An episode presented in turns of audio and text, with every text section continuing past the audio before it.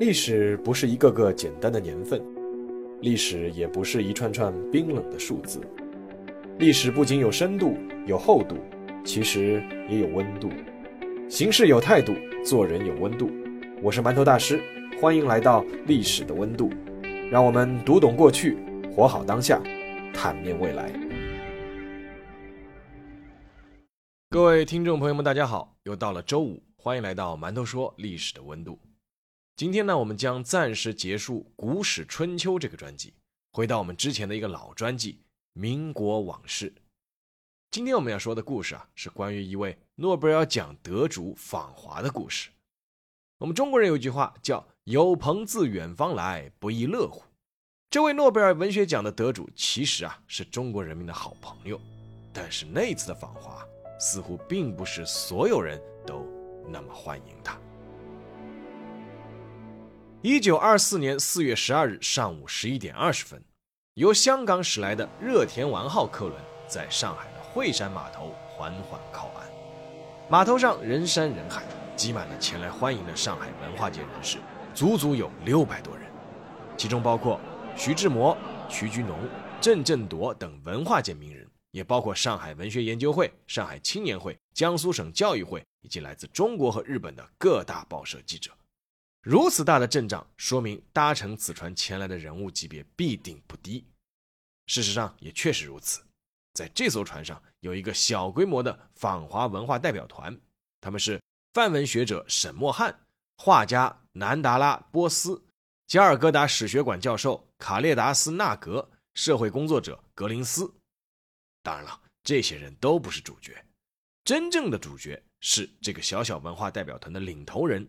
印度著名诗人泰戈尔，作为第一位获得诺贝尔文学奖的亚洲人，这是泰戈尔第一次应邀到访中国。在踏上中国土地的那一刻，泰戈尔是兴奋的，他一直很渴望来中国，只是他这次的访华之旅可能和他当初期待的会不太一样。泰戈尔其实很早就期盼来中国了。出生于印度婆罗门高种姓家庭的泰戈尔，从小享受着优渥富足的家庭生活，也接受了良好的教育。但他在二十三岁时离开城市去乡下管理祖传的佃户之后，就对贫苦的人民生活有了感同身受的了解，并且开始致力于印度民族独立、抵抗英国殖民的运动。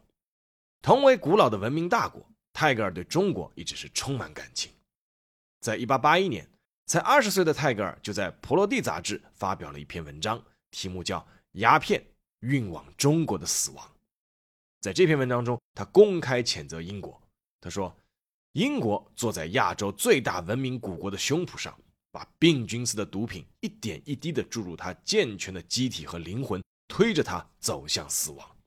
一方面从他那里获取暴利，另一方面让他损失惨重。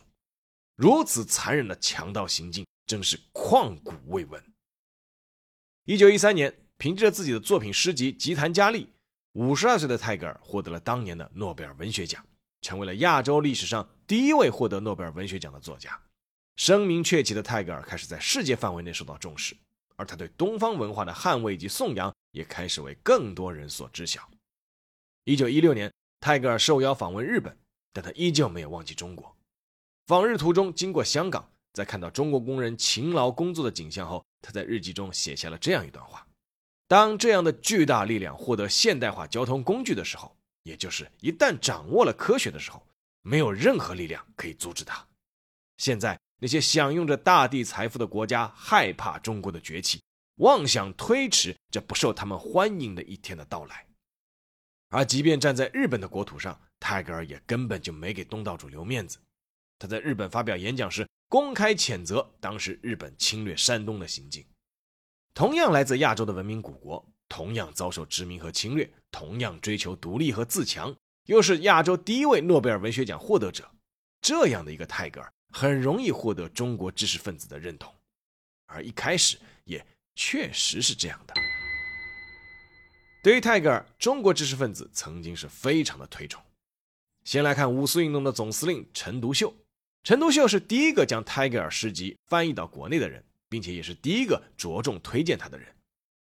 一九一五年，陈独秀在《新青年》杂志的前身《青年》杂志上专门撰文写下这样的文字，他说：“吾愿青年之为托尔斯泰与达嘎尔。”这个达嘎尔其实指的就是泰戈尔。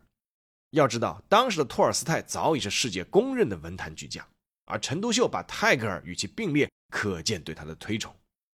在当年十月的《青年》杂志一卷二号上，陈独秀又用五言的方式翻译了泰戈尔《吉檀迦利诗集》中的四首诗。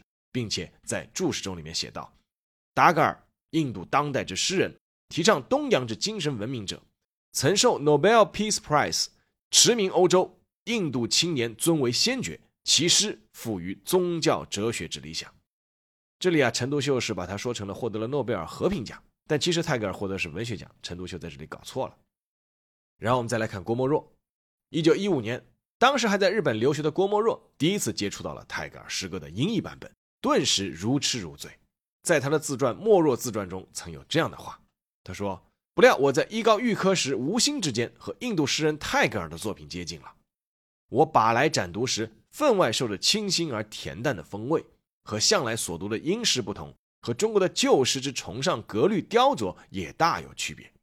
从此，我便成为了泰戈尔的崇拜者。凡是他早期的诗集和戏剧，我差不多都是读过的。”郭沫若还翻译了一部《泰戈尔诗选》，寄到国内出版社请求出版，但因为当时泰戈尔在国内还不算热门，所以吃了闭门羹。但是郭沫若还是以此为豪，称最先对泰戈尔接近的，在中国恐怕我是第一个。还有茅盾，茅盾堪称是中国国内最早关注和报道泰戈尔的杂志编辑。一九二一年，他担任《小说月报》主笔时，专门写过一篇印度文学家泰戈尔的行踪。而在一九二零年一月。茅盾就翻译了泰戈尔的小说《骷髅》，正是在这批人的翻译、介绍和推崇之下，泰戈尔在中国开始慢慢形成了一股热潮，而请泰戈尔先生到中国来看一看这个想法，也正式被提上议程。早在1920年，蔡元培等知识界人士就向泰戈尔发出过邀请，但因为对方事务繁忙而未能成功。1922年，以梁启超的讲学社为邀请单位，再一次邀请泰戈尔访华，并承诺承担所有费用。这一次，泰戈尔答应了，但因为后来身体健康的原因，最终推迟到了一九二四年的四月成行。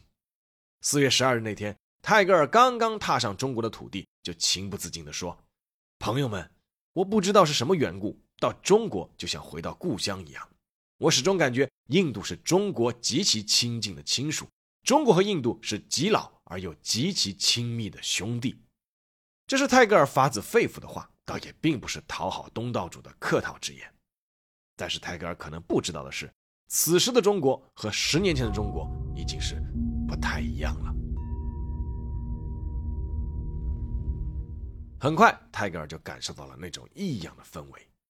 四月二十日凌晨两点，在游览了杭州之后，泰戈尔一行在众人陪同下坐船由长江北上，来到了第一站演讲地南京。南京原先不是泰戈尔计划停留的城市。但东南大学的校长郭炳文不愿意放弃这个难得的机会，再三邀请泰戈尔驻足。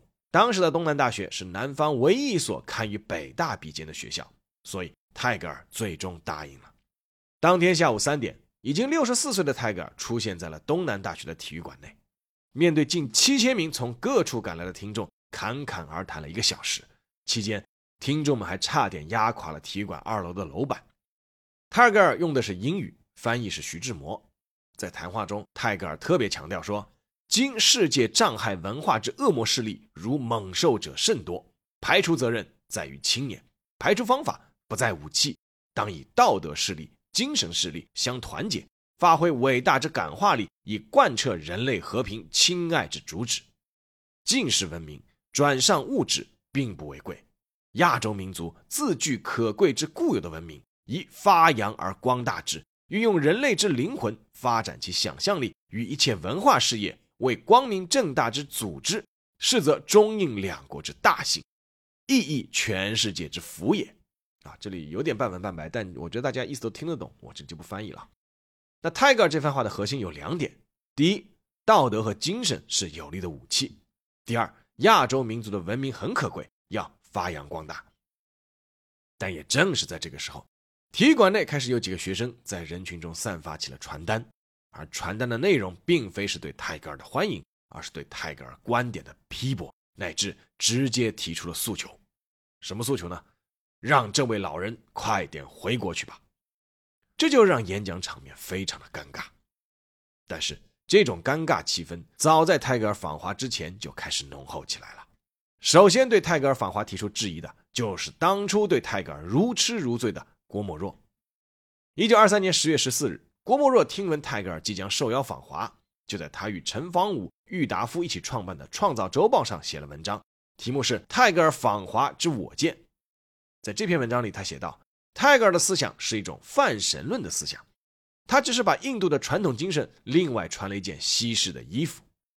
他还说，泰戈尔平和的宣传是现世界最大的毒物，平和的宣传只是有产阶级的护符，无产阶级的铁锁。然后呢，是曾一直醉心于翻译和介绍泰戈尔作品的茅盾。针对泰戈尔的访华，茅盾在《国民日报》的副刊《觉悟》上相继发表了两篇署名彦兵的文章，一篇是。泰戈尔与东方文化，另一篇是对于泰戈尔的希望。在后篇文章中，茅盾明确写道：“说我们绝不欢迎高唱东方文化的泰戈尔，也不欢迎创造了诗的灵的乐园，让我们的青年到里面去陶醉、去冥想、去慰安的那个泰戈尔。”而众多反对声音中最响烈且最激烈的，恰恰是第一个将泰戈尔的诗翻译到中国的陈独秀。在泰戈尔访华前和访华期间。陈独秀相继在中国青年、向导等一系列刊物中发表了二十多篇文章，比如《泰戈尔与东方文化》《泰戈尔与梁启超》《诗人却不谈爱情》《泰戈尔与金钱主义》等等等等。不仅批驳了泰戈尔的观点，而且极尽嘲讽之能事。比如他在《天下没有不吃饭的圣人》中就这样揶揄道：“印度诗圣泰戈尔，倘没有丰厚的家产和诺贝尔奖金，又如何能见天冥想三小时，到处迎风弄月？”只营求心灵生活而不顾虑物质生活呢？甚至在泰戈尔到访北京之后，陈独秀还直接以一句有侮辱人格嫌疑的话做了标题，写了文章。那篇文章叫《泰戈尔是个什么东西》。不仅仅是这三个人，恽代英、吴志辉、瞿秋白、沈泽民等一大批知识分子，在泰戈尔访华期间，连篇累牍的在各类期刊报纸上发表反对乃至攻击泰戈尔的文章。一时之间，倒泰与捧泰一路并行，让人是摸不着头脑。从热捧到痛扁，这一切的转化为什么会发生的如此之快呢？从某种意义上说，泰戈尔确实来的有些不是时候。虽然泰戈尔和他的作品在中国曾经受到过热捧，他的印度出身和赞美东方文明的观点也颇受中国人认同，但是从一九一九年的五四运动之后，民主与科学席卷中国知识界。面对急需发愤图强、改变落后面貌的中国人，单纯去讲精神和道德已不再有广阔的市场。当然，这其实也并非泰戈尔的本意。尤其是一九二三年中国知识界爆发的科玄之争，更是让泰戈尔的访华处于微妙的境地。在当时的中国知识界，围绕一个科学能否解决人生观这个问题，分成了三大派别。第一派是玄学派，以梁启超和张君迈为代表。坚持认为人有自由意志，科学呢只能用来指导物质生活，而哲学才能指导精神生活。第二派是科学派，以胡适、吴志辉为代表，认为这两方面是统一的，科学也可以解决人生观的问题，而哲学不过是空想的玄学。两派之外还有第三派，那就是以陈独秀为代表的左翼知识分子的唯物史观派，他们认为人生观也就是精神生活是由物质生活决定的。不存在什么自由意志，这三派的争论其实就是当时困扰中国人的一大问题。这个问题就是，能救中国的到底是东方文明还是西方文明？玄学派认为物质文明属于西方，精神文明属于东方，精神文明要比物质文明更重要。但科学派认为应该继续向西方文明学习，而唯物史观派认为只有唯物史观才是科学真理，才能够救中国。科学派和唯物史观派虽然观点有分歧，但总体都是支持科学的，所以经常一起联手对战玄学派。把这层关系理顺了，就不难看出泰戈尔的中国之行为什么会遭遇尴尬了。泰戈尔是讲学社出名邀请的，而讲学社正是玄学派领袖梁启超联合蔡元培、林长民等人成立的，而科学派和唯物史观派自然认为泰戈尔是玄学派请来站台的一杆大旗。而泰戈尔在当时也确实喜欢讲东方文明固有的道德和精神，并且呼吁以此来抵御西方物质文明的入侵和破坏。这也很容易让人相信他就是应邀来助拳的。更何况泰戈尔抵达北京后又去了法源寺，还专门拜访了逊帝溥仪，这更让陈独秀等人担心泰戈尔成了旧文化的代言人，会助推中国人的倒退。所以这也是陈独秀急火攻心写出泰戈尔是个什么东西这篇文章的一个主要动因。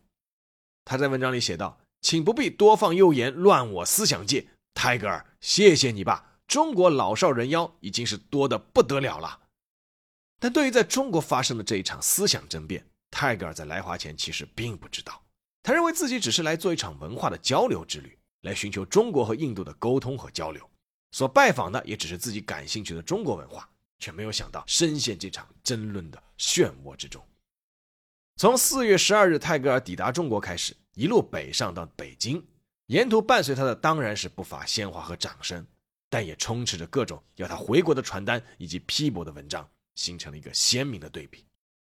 在这个过程中，当时中国文坛的另一位大佬最终也参与了进来。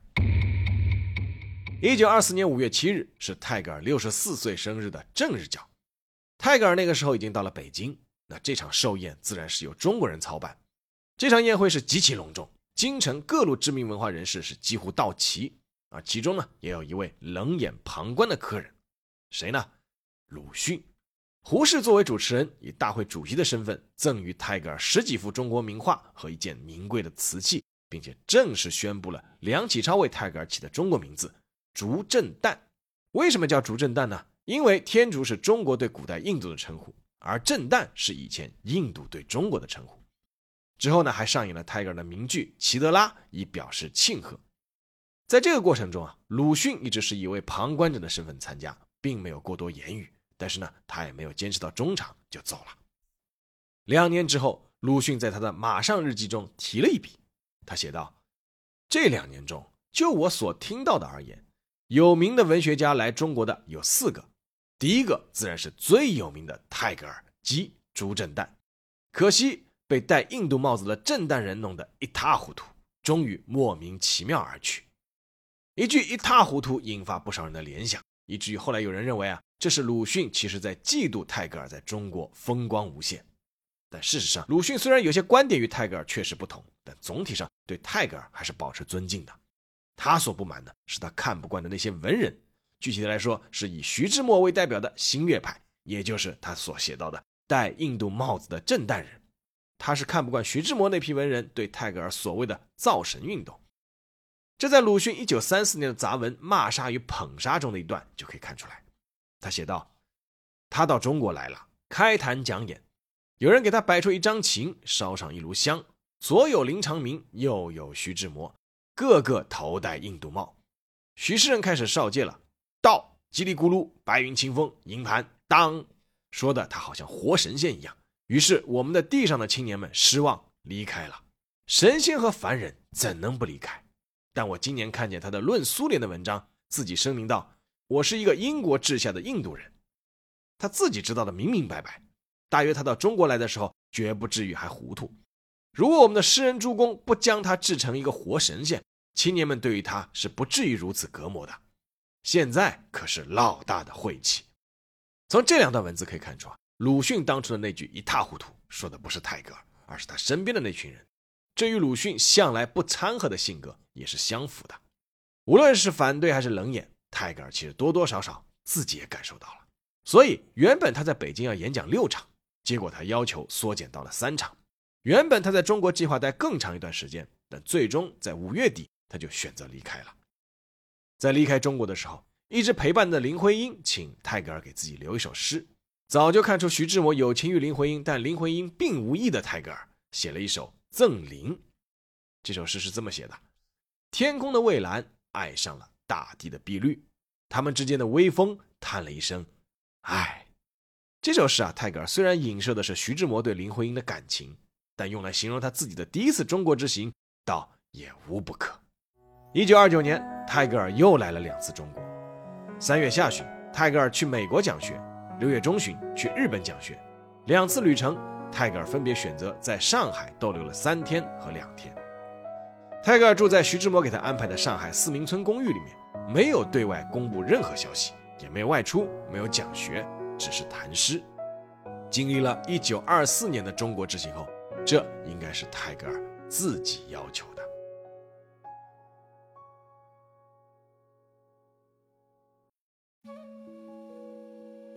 好，下面进入馒头说时间。从某种意义上说啊，第一次访华的泰戈尔其实成了一个工具人，尽管他本人可能并没有意识到这一点。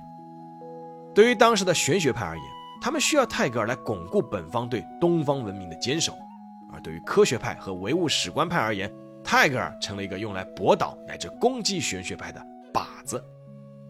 但事实上，这三方啊，都真的有点冤枉泰戈尔了。泰戈尔固然强调东方文明在道德和精神上的追求，鄙视西方一味追求物质和武力，但他并不认为这两者是完全排斥的。这一点和我之前说过的那个辜鸿铭还是有本质不同的。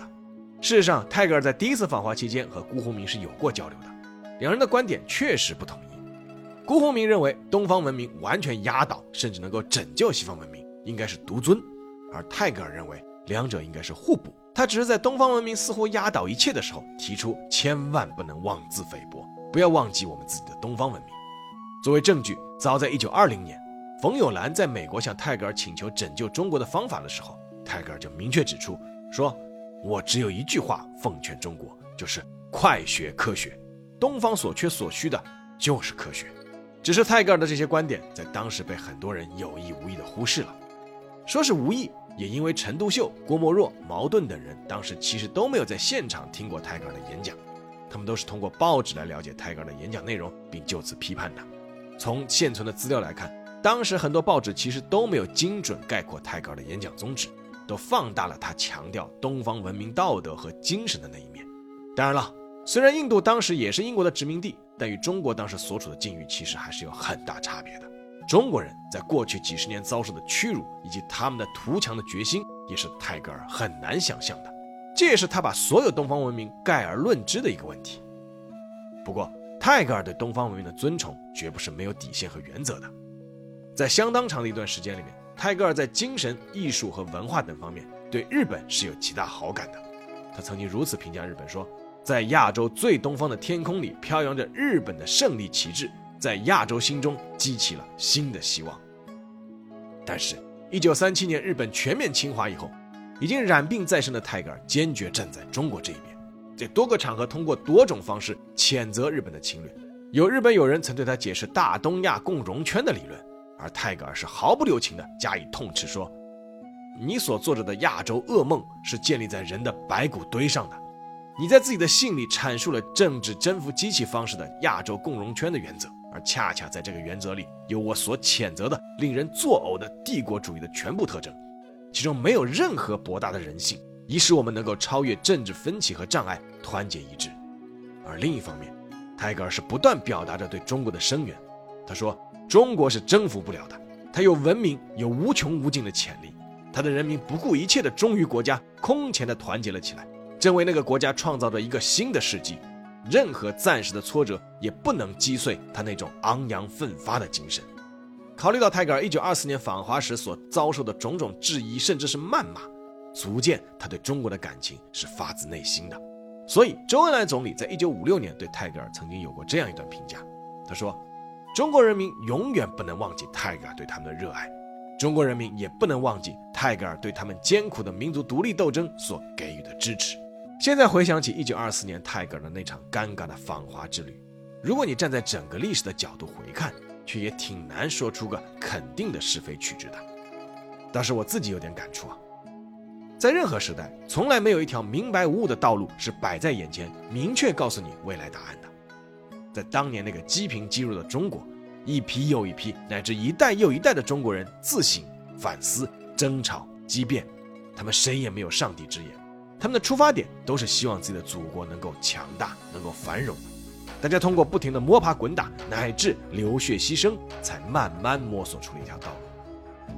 而另外，我的一点感触是，关于东西方文化的碰撞和争辩，其实从来就没有停止过。过去存在，当下存在，未来相当长的一段时间内，肯定还会存在。在这个过程中，我们在感性之余，还是需要一些理性。那从这一点上说，回顾一下泰戈尔的那一次访华之旅，还是有点意义的。好了，今天节目就到这里，让我们下期再见。